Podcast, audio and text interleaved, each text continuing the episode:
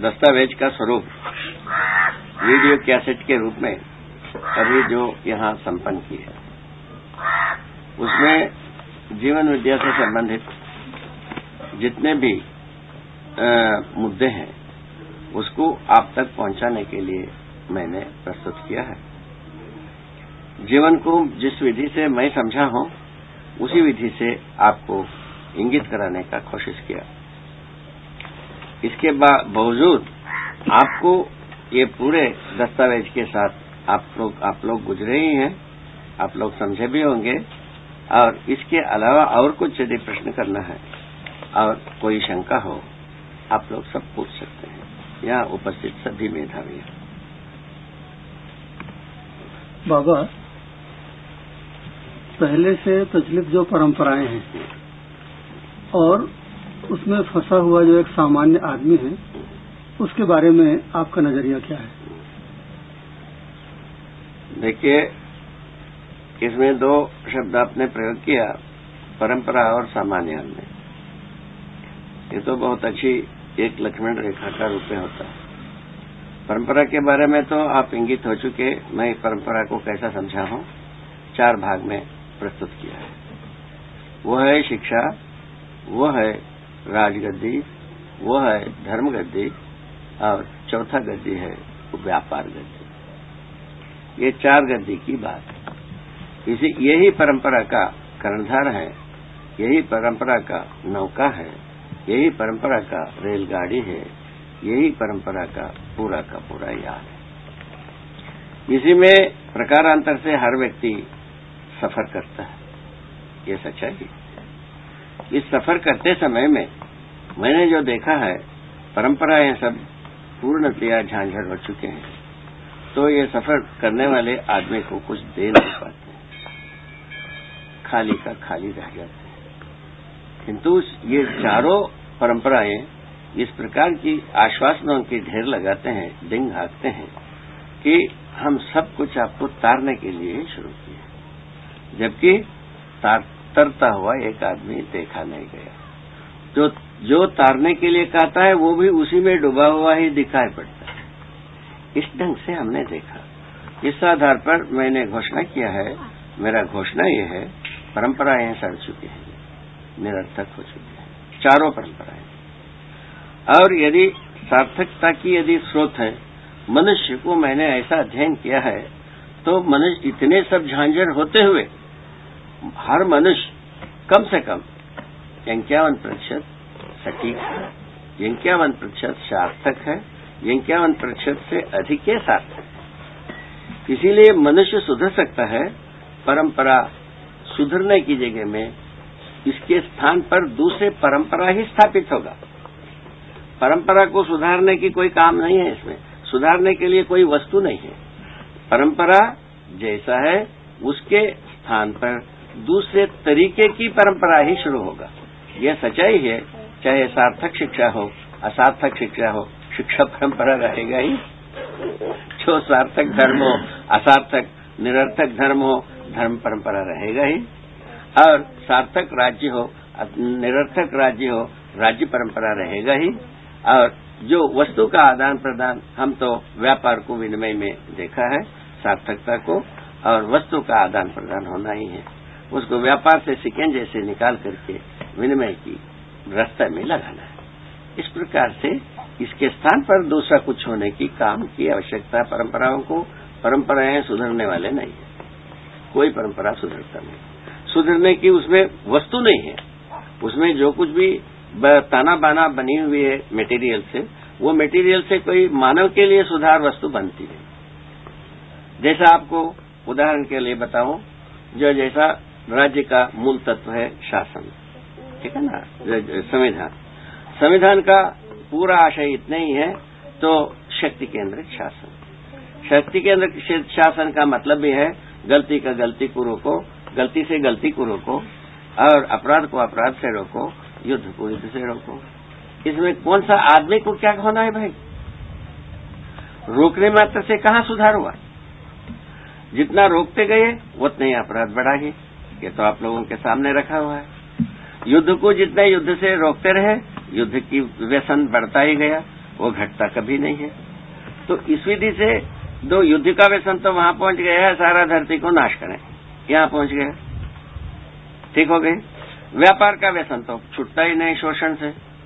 वो तो आपको पता ही है। तो इस ढंग से जो जहाँ तक धर्म का व्यसन है, सब, सबको आश्वासन देना है। और क्या कहते हैं, सम्मान पाना है। इस जगह में बढ़ा गया है। अब क्या किया जाए? आश्वासन क्या देना है?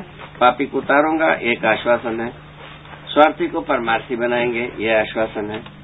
अज्ञानी को ज्ञानी बनाएँगे, ये आश्वासन है। अभी तक तो ना आपने कोई गवाही देखा, ना मैंने देखा। अब कोई माता पिता देखे होंगे तो हमको बताते रहेंगे। हम देखता रहूँगा। ये स्थिति रहेगी। इसीलिए परंपरा, मेरे नज़रिया में परंपराएँ सड़ चुके हैं। अच्छी तरह से खाद हो चुके हैं, इसमें कीड़ा पड़ चुका है। ये मानव सेवन योग्य नहीं रहा। या मानव सेवन योग्य मेटीरियल उसके पास नहीं रहा। दो में एक रहा। हम आज तक भ्रमते ही रहे, मैं गलत हूँ। आदमी क्या सोचता रहा? आदमी, हर आदमी ये सोचता रहा, अब मैं स्वयं गलत हूँ, परंपराएँ सही ये मान के चलता रहा। हम इसी जगह से आदमी का आखी खोलना चाहता हूँ। परंपरा का आखी नहीं परंपराएँ रहें अपने जगह में। हम उनसे लेन देन नहीं करते। मैं सीधा आदमी से संबंध हूँ मैं एक आदमी हूँ। आदमी के साथ हमारा रिश्ता है हमारा संबंध है हम उनके साथ जुड़ करके काम करना चाहते हैं। हरिहर एक तरफ़ तो आप परंपराओं को सड़ी हुई बताते हैं जबकि दूसरी तरफ़ आदमी उसी परंपरा में पक करके आया हुआ है। तो आदमी को भी उस परंपरा में पकने की वजह से सड़ा हुआ होना चाहिए। आप कहते हैं कि तब भी आदमी 50 प्रतिशत से अधिक सार्थक है। इस आदमी के सार्थक होने से आपका क्या आशय है? मेरा आशय यह है, अभी आपको ये बिल्कुल स्पष्ट समझ में आएगा अभी चार परंपरा की बात कही गई है। इन परंपरा में अपने को सुधार की, कोई जिज्ञासा नहीं है। परंपरा का मतलब गद्दी परस्तों को। जो गद्दी में बैठा हुआ जो व्यक्ति होते हैं और गद्दी में, गद्दी के रूप में जो दस्तावेज़ होते हैं, इन दोनों में जिज्ञासा का आधार नहीं है। इस आधार पर वो सड़ चुका है। तो जबकि इसका विपरीत, हर मनुष्य में किस, कोई ना कोई कोने में जिज्ञासा का उदय रखा हुआ ही है, जिसको हमने देखा है।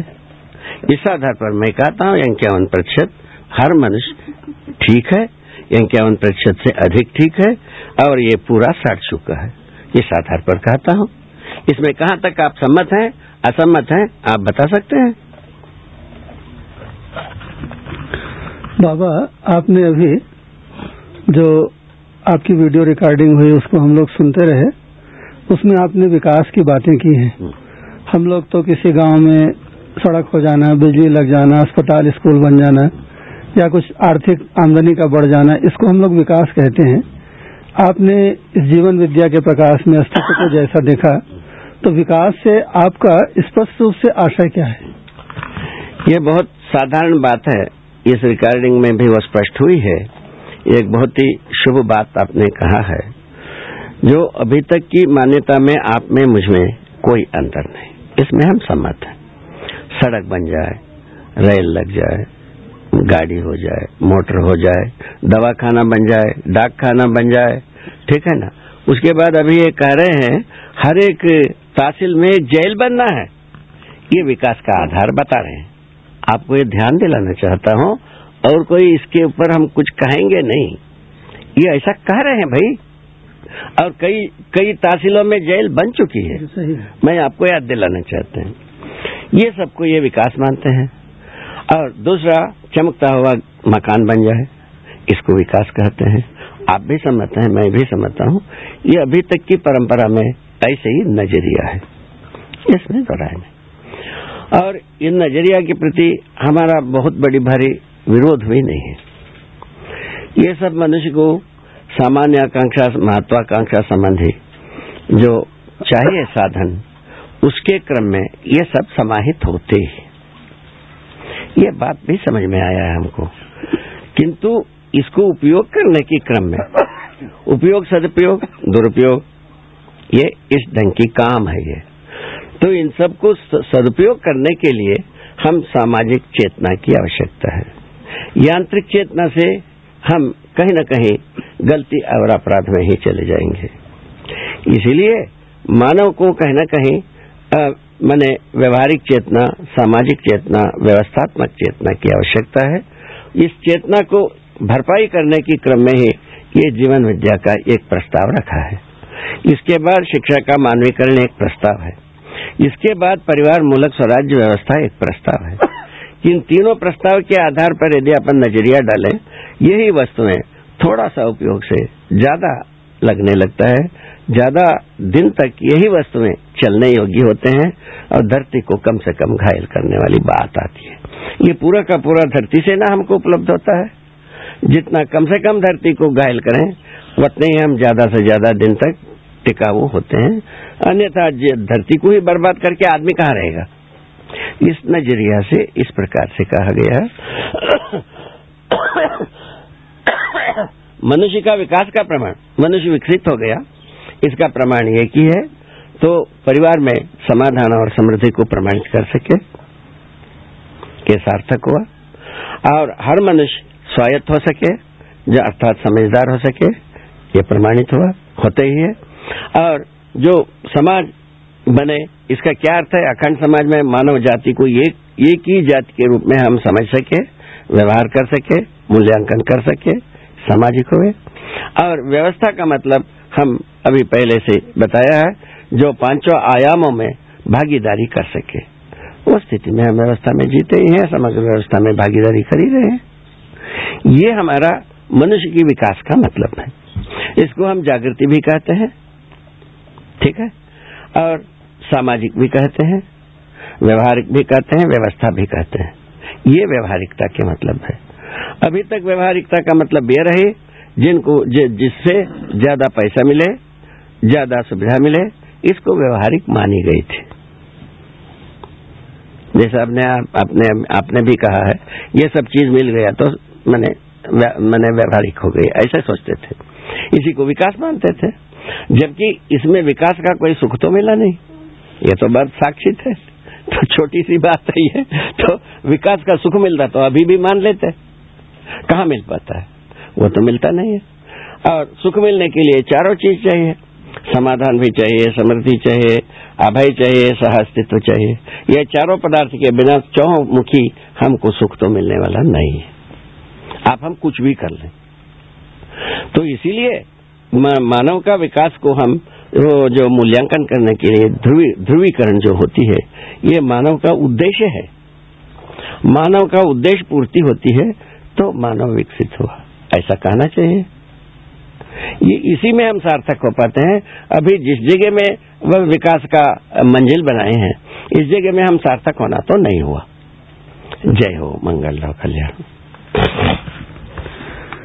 एक बहुत प्रसिद्ध वैज्ञानिक हुआ डार्विन, उसने भी विकासवाद की बात कही है। और आज विज्ञान जगत में उसका विकासवाद जो है लगभग स्वीकृत है कुछ चुनौतियों के साथ। तो डार्विन ने जो कुछ किया, आपकी परिभाषा से या आपके प्रतिपादन से ऐसा नहीं लगता कि डार्विन ने जैसा प्रतिपादित किया है उसको हम विकास कहें। तो डार्विन ने जो किया, उसको आप क्या कहेंगे? या उसके विकासवाद की जो अवधारणा है, उससे जो परमाणु में विकास की बात जो आपने की है, वो किस तरह से भिन्न है और उस संबंध में आप क्या कहना चाहेंगे? वेरी गुड बहुत बढ़िया। ये एक मार्मिक प्रश्न हो सकती है। बहुत संगीन प्रश्न बनाया आपने। धन्यवाद। देखिए, इसमें बहुत थोड़ा सा नज़रिया से, नज़रिया की खेल है ये। डार्विन जो कुछ भी अपने को प्रस्तुत किया शरीर रचना के आधार पर विकास को प्रस्तुत किया। पहला चोट इतने ही जैसा एक कीड़े का रचना, एक किवाच का रचना, एक जो का रचना और गाय का रचना, घोड़ा का रचना, शरीर का भला। तो वैसे ही मनुष्य की शरीर रचना। इन शरीर रचनाओं में आधार बनाया हड्डियों को। तो हड्डियाँ जो है किस प्रकार से कितना लंबा कितना चौड़ा होने से ये विकास हुआ। हाँ। मनुष्य का शरीर को ध्रुव मान लिया उन्होंने। मनुष्य का शरीर की रचना को आधार मान लिया। ये इसके पीछे की शरीर रचनाओं को जोड़ते गए। इसके बाद ये बना इसके बाद ये बना इसके बाद ये बना ऐसा वो कहते हैं।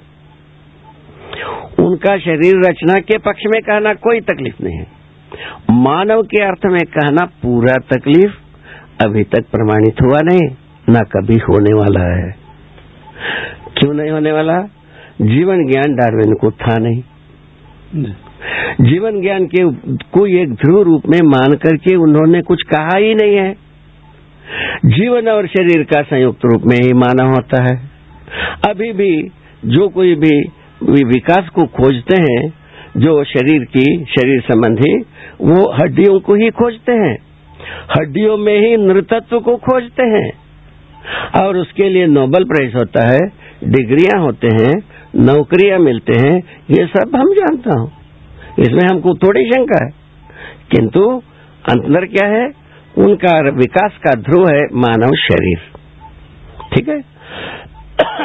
मानव शरीर में जो कुछ भी हड्डियों का रचना है ढांचरा जिसको कहा जाता है, वो ढचड़ा को आधार माना, हड्डी ढचड़ा को। उस हड्डी ढचड़ा में क्या खूबियाँ हुई है, उसको बताया है। इसमें आप हमको तकलीफ़ होने की कोई प्रश्न भी नहीं है। किंतु उसी के साथ महान तकलीफ़ यही है, यही मनुष्य का सर्वोपरि विकास है, ये कहते हैं। तो शरीर को तैयार करके मानव बन जाना था, ऐसा हुआ नहीं। मानव जैसा है, वो मानव हड्डी की ढचरा के आधार पर व्याख्यायित होता नहीं है। इस विधि से उसका गवाही यही है। वो स्वयं लिखते समय मैं स्वयं इस, इस दायरे में स्वयं व्याख्यायित नहीं होता हूँ वो खुद दे लिखा है। इससे ज़्यादा क्या कहना है? आपको क्या कहना है? वो जो ढचड़ा के आधार पर वो मानव को व्याख्यात करने गए इस ढचड़ा के अंदर तो हम स्वयं व्याख्यात नहीं होता। ऐसा ही कहता है वो। उसके बाद क्या चाहते हैं? वो मानव को व्याख्यात करने में असमर्थ रहा। इस बात की सम्मति उनके साथ भी जुड़ी हुई है। अब विकास का क्या मतलब है? शरीर एक रचना विशेष है। ठीक है? रचना में श्रेष्ठ, श्रेष्ठतम रचना के बाद हो सकता है। तो विकास से कहा ले हमको क्या तकलीफ़ है इसमें? उसमें भी तकलीफ़ नहीं है। भाषा आप कुछ भी कर लो किंतु रचना विधि में आप श्रेष्ठता को विकास कहते हैं। ये मेरा संबोधन की विधि ये बनता है। विकास जो होता है, विकास का ध्रुव बिंदु बनता है, वो जीवन है। जीवन यदि नहीं होता, शरीर से कुछ आप काम नहीं कर पाओगे। मरा ज़िंदा, ये व्याख्या ही नहीं होती। तो ये जो मरा ज़िंदा का व्याख्या, हर दिन आपके सम्मुख, हमारे, मेरे सम्मुख गुजरता ही है। इसके आधार पर आप स्वयं निर्णय ये ले सकते हैं, जो जो शरीर को जीवंत बनाने के लिए जो वस्तु है, यही जीवन है। इस जीवन के बारे में पूरा कार्यक्रम अभी दो दिन में हम अपन प्रस्तुत किए हैं। उसको सटीक अध्ययन करना चाहिए। अध्ययन के बाद कोई शंका होता है तो मुझसे पूछना चाहिए। उसको ठीक से समझने की जिज्ञासा होना चाहिए। यही हमारा अपेक्षा है। इसलिए जीवन और शरीर के संयुक्त रूप में मानव है। न केवल शरीर के आधार पर भी मानव नहीं है केवल जीवन के आधार पर भी मानव नहीं है। इसीलिए जीवन और शरीर के संयुक्त रूप में हम मानव का संज्ञा पाते हैं और परमाणु में जो विकास होता है, वो दूसरे अर्थ में है। गठन पूर्णता के अर्थ में विकास है। ठीक है? क्योंकि हर एक परमाणु गठनशील है। और हर एक गठन में एक से अधिक अंशों का होना ज़रूरी है। हर एक परमाणु में एक मध्यांश, मध्य में स्थिर रहने वाला और उसके चारों ओर चक्कर लगाने वाला अंशों की आवश्यकता है। ये स्वाभाविक रूप में अस्तित्व में होना पाया जाता है। इसी का नाम है परमाणु। ऐसे परमाणुओं में अनेक संख्या, माने दो कम से कम दो से लेकर अनेक अंशों का संख्या समाई रहती है। इसी क्रम में वो परमाणु जो जिस, जिसको, जो हम तृप्त परमाणु कहते हैं, वो भूखे परमाणु से छूटने के लिए या जीर्ण परमाणु से छूटने के लिए प्रयास क्रम में वह स्वयं सिद्ध विधि से जीवन पद भी सिद्ध हो जाता है। अनेक प्रजाति के परमाणु हैं, उसमें से एक प्रजाति का परमाणु जीवन है। इसमें किसको क्या तकलीफ़ है भाई? ये सही है, अंशों का समावेश होना घटना बढ़ना, है ना? ये चीज़ वो जीवन परमाणु में होता नहीं है। इसीलिए अक्षय शक्ति अक्षय बल होना बताई गई है। ठीक है? इस ढंग से परमा, जीवन परमाणु को विकसित वस्तु हम कह रहे हैं। विकास के बाद जागृति की बात कर रहे हैं। जीवन में ही जागृति होती है। जागृति का परमावधि क्या है? जानना मानना होता है। ये बताया पहचानना निर्वाह करना पहले परमाणु अंश से ही शुरू हुई है। परमाणु अंश दूसरे परमाणु अंश को पहचानता है इसीलिए निश्चित अच्छी दूरी में रह करके व्यवस्था को समीकरण किए हैं। व्यवस्था के रूप में कार्य कर रहे हैं। यही भौतिक क्रियाकलाप, रासायनिक क्रियाकलाप के रूप में गण्य होता है। ठीक है? और रासायनिक क्रियाकलाप के तो चरमोत्कर्ष रचना अभी तक की इस धरती पर मानव शरीर के रूप में प्रमाणित हो चुकी है। जीवन और शरीर के संयुक्त रूप में मानव प्रमाणित होता है। जीवन जागृत होकर के शरीर के द्वारा जागृति को प्रमाणित करता है। इतनी बात होती है। इसलिए जो शरीर को जीवन मान लिया डार्विन ने इसीलिए संवेदनशीलता के सीमा में ही आदमी अपने को डाल करके पचने के लिए तैयार हुआ। इसके बावजूद भी बहुत सारे लोग पच, मैंने पचते नहीं है। बहुत सारे लोग उसमें जिज्ञासु रहते ही हैं। इसीलिए मैंने कहा है आदमी परंपरा से ऊपर है। परंपरा बहुत ही सड़ चुका है। ये बात आपने कहा। बाबा जब आप दिल्ली गए हुए थे तो भारत के सुप्रीम कोर्ट के चीफ जस्टिस वेंकटाचलैया जी से आपकी मुलाकात हुई। उस समय आपने सार्वभौम न्याय की क्या अवधारणा उनके दिमाग में है ऐसा आपने सवाल किया था। तो उनके पास कोई उत्तर नहीं था। भारत के लिए अलग न्याय पाकिस्तान के आदमियों के लिए अलग न्याय भारत में हिंदू के लिए न्याय की परिभाषा अलग मुसलमान की अलग। इस तरह से तो आदमी एक भयानक भ्रम की स्थिति में पड़ जाता है। वही, वही तो ऐसा कोई सार्वभौम न्याय का स्वरूप आदमी जब आदमी को आपने विकास के संदर्भ में एक अलग ढंग से व्याख्यायित किया एक एक नया दृष्टिकोण आपने प्रस्तुत किया है तो न्याय की मनुष्य जीवन में न्याय की क्या स्थिति बनती है? और एक बात आपने अपने उद्बोधन में और भी कही है कि न्याय जो है परिवार में प्रमाणित होता है। हम लोग न्याय का प्रमाण अदालतों को मानते हैं। अदालत ने जो फैसला दिया, वो न्याय है ऐसा हम लोग मानते हैं। आपने बिल्कुल एक भिन्न बात कह दी है कि न्याय परिवार में प्रमाणित होता है। तो सार्वभौम न्याय के स्वरूप के बाबत और परिवार में ऐसा न्याय कहाँ, कैसे प्रमाणित होता है, उसको थोड़ा स्पष्ट करिए। हाँ ये ये ये तो आ चुकी है, जो, ये जो जीवन विद्या के क्रम में। इसका सूत्र सूत्र रूप में कहा गया है संबंध मूल्य मूल्यांकन उभय तृप्ति।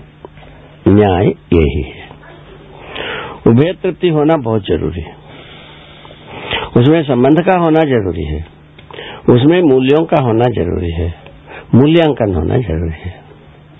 ये इसका एक पूरा का पूरा एक तादाद है। एक गति है। एक तरंग है। एक सार्थक मंजिल है। मंजिल है। मनुष्य तो होता ही है। मनुष्य के साथ जड़ चैतन्य संसार का संबंध बना ही रहता है। इसको आप नकारो, चाहे सकारो, रहता है ही। तो हवा के साथ आपका संबंध नहीं है, ऐसा कोई चीज़ आप बना नहीं सकते हैं। नैसर्गिकता के साथ आपका कोई संबंध नहीं है, ऐसा बना नहीं सकते हैं। मानव के साथ आपका संबंध नहीं है, ऐसा कुछ बना नहीं सकते हैं। इस प्रकार की व्यर्थ की प्रयास बहुत कुछ हुआ है। ये सब हमको समझ में है। क्या क्या प्रयास हुआ है? जितना धृष्टताएँ आदमी ने किया है, जितना सज्जनता किया है, सारे बात हमारे नज़रिया में है। कोई चीज़ ओझिल नहीं है। और घोर परिश्रम किया है, हट किया है, साहस किया है, और विवेक का भी प्रयास किया है, विवेकपूर्ण प्रयास भी किया है। सब करके अंत तो गत्वा हम परंपरा को कुछ दे नहीं पाए। बात इतनी। ये सब वंदनीय है, स्तुत्य है और सराहनीय है। ये सब बात कहा जा सकता है। किंतु परंपरा के लिए हमको कुछ दिया नहीं।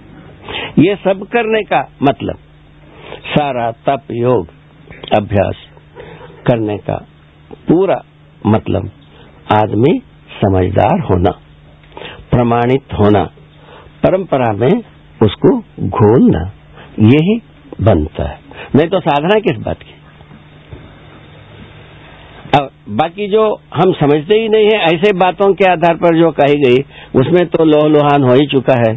थक तो करके तो बैठ ही गया है। मुक्ति के लिए जो दौड़ करते थे, उसमें शायद है, अभी आवाज़ें बहुत काफ़ी धीमी है और दब चुकी है। और पहले काफ़ी बुलंद थी। मैं ये साठ वर्ष की स्मृति से कह रहा हूँ। साठ वर्ष के समय में पहले जो बुलंद थी आज वो बुलंद नहीं है, मुक्ति के बारे में। भक्ति के बारे में भी वैसे ही है। वो दब दब चुका है। उसको दबने का मूल कारण हमें ये समझता हूँ, ये संग्रह सुविधा ही है। संग्रह सुविधा का छाया उस आवाज़ को दबा दिया। ऐसा मेरा एक मूल्यांकन है। इसमें बहुत सारे लोग सम्मत नहीं हो सकते हैं, ये भी हम जानता हूँ, किंतु हुआ इतने ही है। मेरा मूल्यांकन ये है। ये मुक्ति के बारे में तो कथा ऐसी है। अब बातचीत संग्रह सुविधा के बारे में कैसे आदमी लट्टू है, आपके सामने ही दुकान बिछा है। इसको क्या आपको वर्णन तो करना नहीं है? और संग्रह सुविधा से, विधि से भी हमको कोई समाज बनता नहीं है। और इससे भी, भक्ति विरक्ति से भी कोई समाज बना नहीं है। इसीलिए परंपरा इतने के लिए ही है। इसके अलावा कोई परंपरा है तो वही है व्यापार। व्यापार तो संग्रह सुविधा की ओर ही दिया है। ठीक है? इन दोनों जो अंतिम बिंदु है, इसके आधार पर कोई परंपरा बनी नहीं है, और इसीलिए परंपरा ये मैंने निरर्थक है। ये कहना बनता है। कहने का अधिकार बनता है। कैसा बनता है अधिकार? ऐसा कहने का अधिकार बनता है। यदि सार्थक हो जाता तो अपन सराहने मार फूल माला ना पहने थे कहा सार्थक हुआ? ये सार्थक नहीं। भक्ति विधि से कोई समाज हो जाता, अखंड समाज, सार्वभौम व्यवस्था हो जाता, उसको हम पूजा ही करते विरक्ति विधि से कोई सार्वभौम व्यवस्था, अखंड समाज होता, तभी भी फूल माला चढ़ाते और यह संग्रह सुविधा से यदि अखंड समाज, सार्वभौम व्यवस्था होता, हम फूल माला चढ़ाते नमन करते अभी भी हम नमन करते हैं, आशा अभी भी रखते हैं, किंतु निकलता नहीं यह आपको याद दिलाना चाहते हैं। कैसी बात है ये? तो इसीलिए यह हमारा मूल्यांकन में यही निकलता है परंपराएँ निरर्थक हो चुके हैं। परंपरा के बारे में पुनर्विचार करने की ज़रूरत है। वो ज़रूरत कौन करेगा? आदमी करेगा। आदमी कैसा करेगा? क्योंकि इक्यावन प्रतिशत सही है इसीलिए बाकी प्रतिशत को भरा जा सकता है। बस इस दिन से काम हो गई अपना।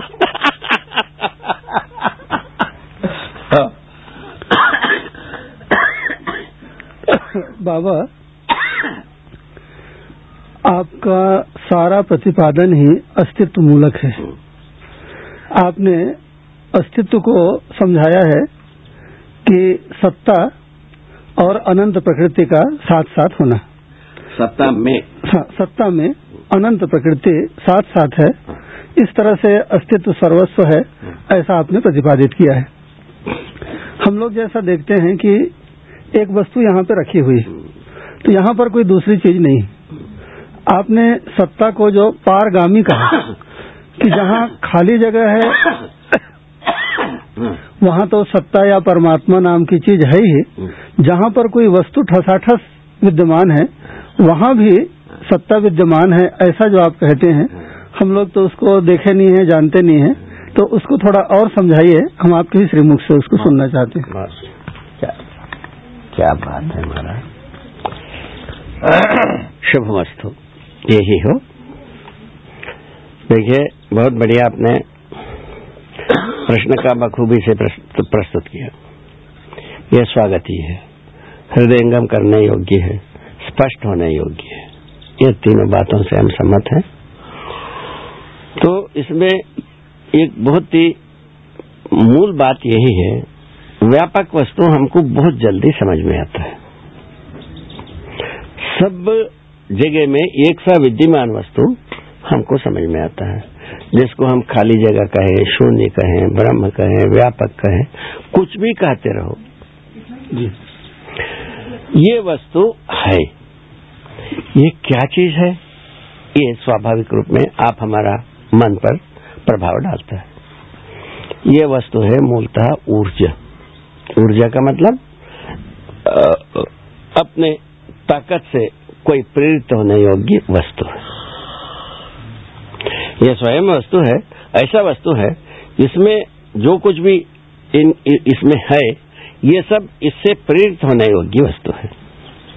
उसका प्रमाण वस्तु की क्रियाशीलता के साथ प्रमाणित किया। प्रेरित होना कैसा हुआ भाई? क्या ऊपर से धक्का मारता है? क्या? हाँ ये सवाल है। ये सवाल है? तो अभी हम गाड़ी को स्टार्ट करने के लिए धक्का देते हैं तब स्टार्ट हो जाता है। धक्का देता है क्या? ऐसा सोचा गया?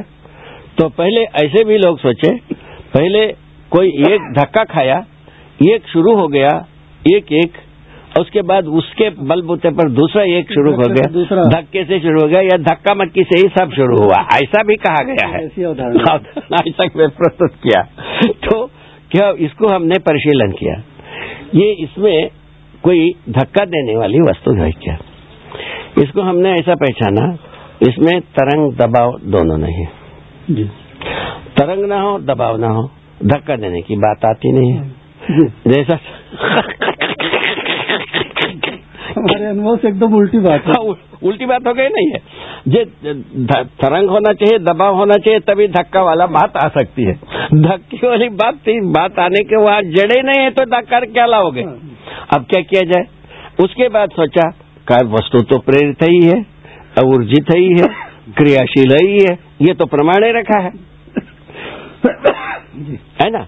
ये सर्वत्र एक सविद्यमान है ही है, ये भी प्रमाण रखा है। उसके बाद पुनः और वस्तु के निकट गए, ये व्यापक वस्तु से वस्तु के साथ साथ जब वस्तु के निकट गए, ये भी हम पा गए, इस व्यापक वस्तु में डूबे भी हैं और गिरे भी हैं। ये दोनों पा गए। ये आपको भी समझ में आता है, मुझको भी समझ में आता है। और एक एक अलग होने के अर्थ भी। ये एक दूसरे के बीच में ये व्यापक होने का ही अर्थ है।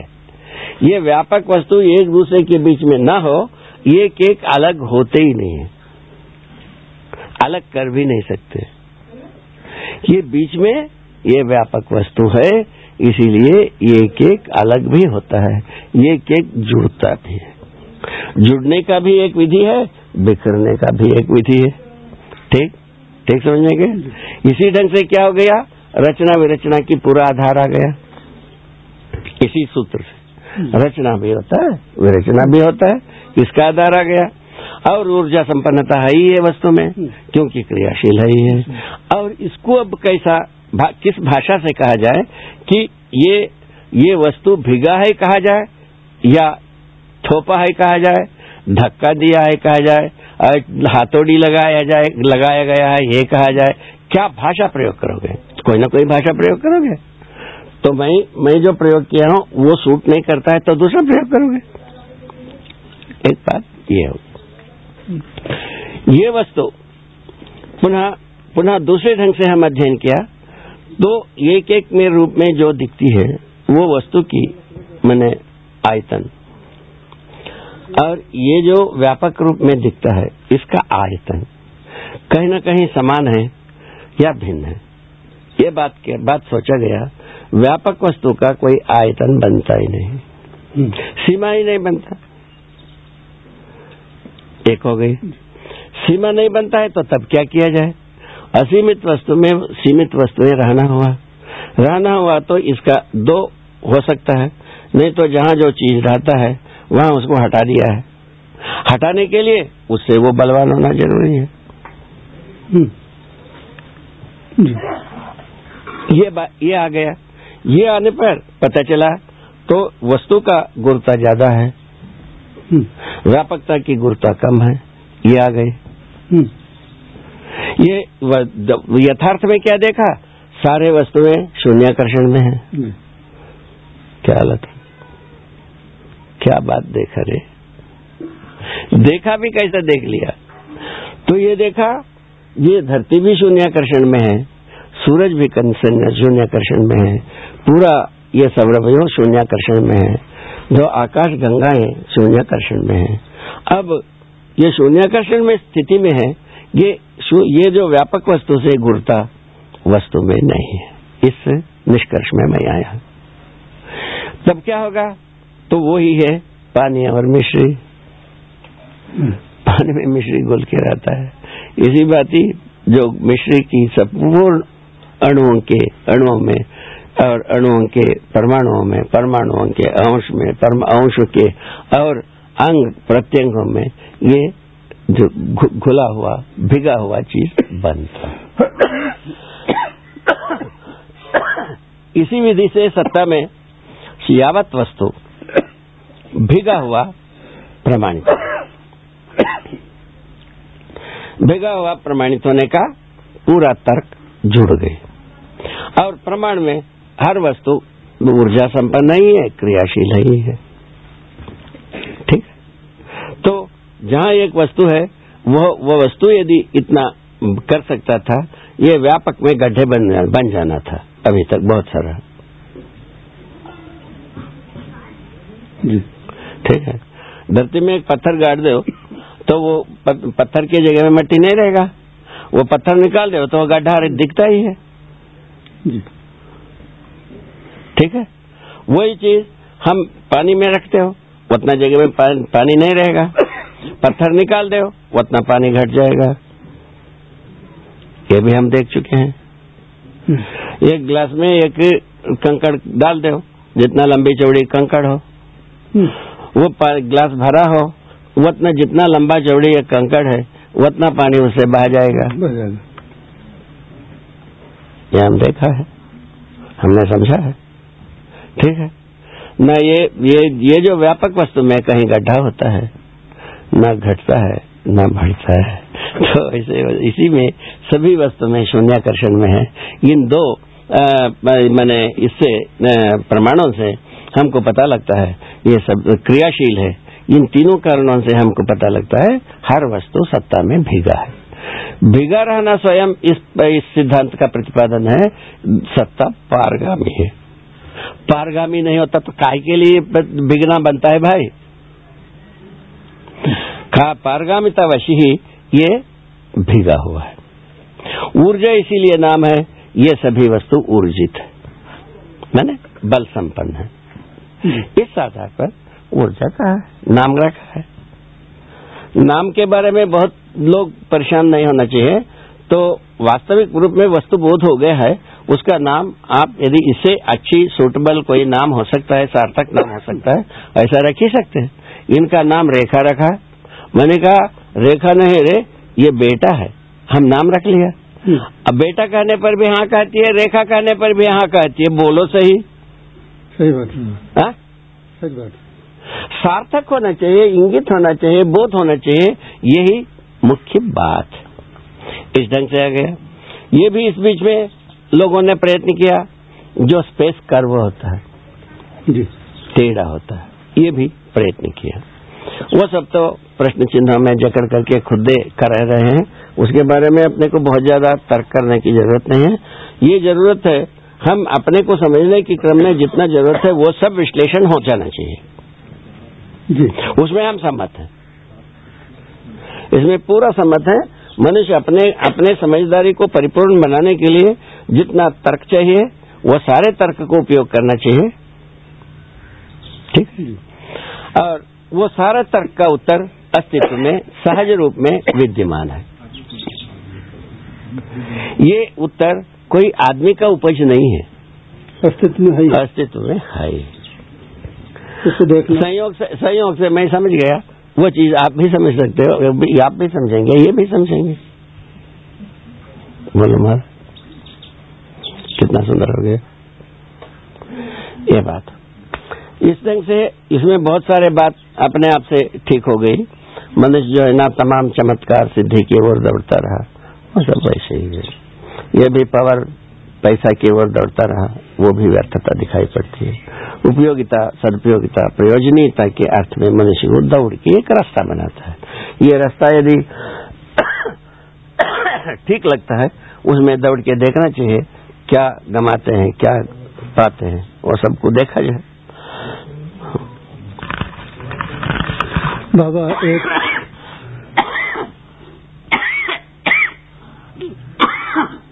एक छोटी सी बात और रह गई कि सत्ता में अनंत इकाइयाँ डूबी भीगी हैं ऐसा आपने कहा।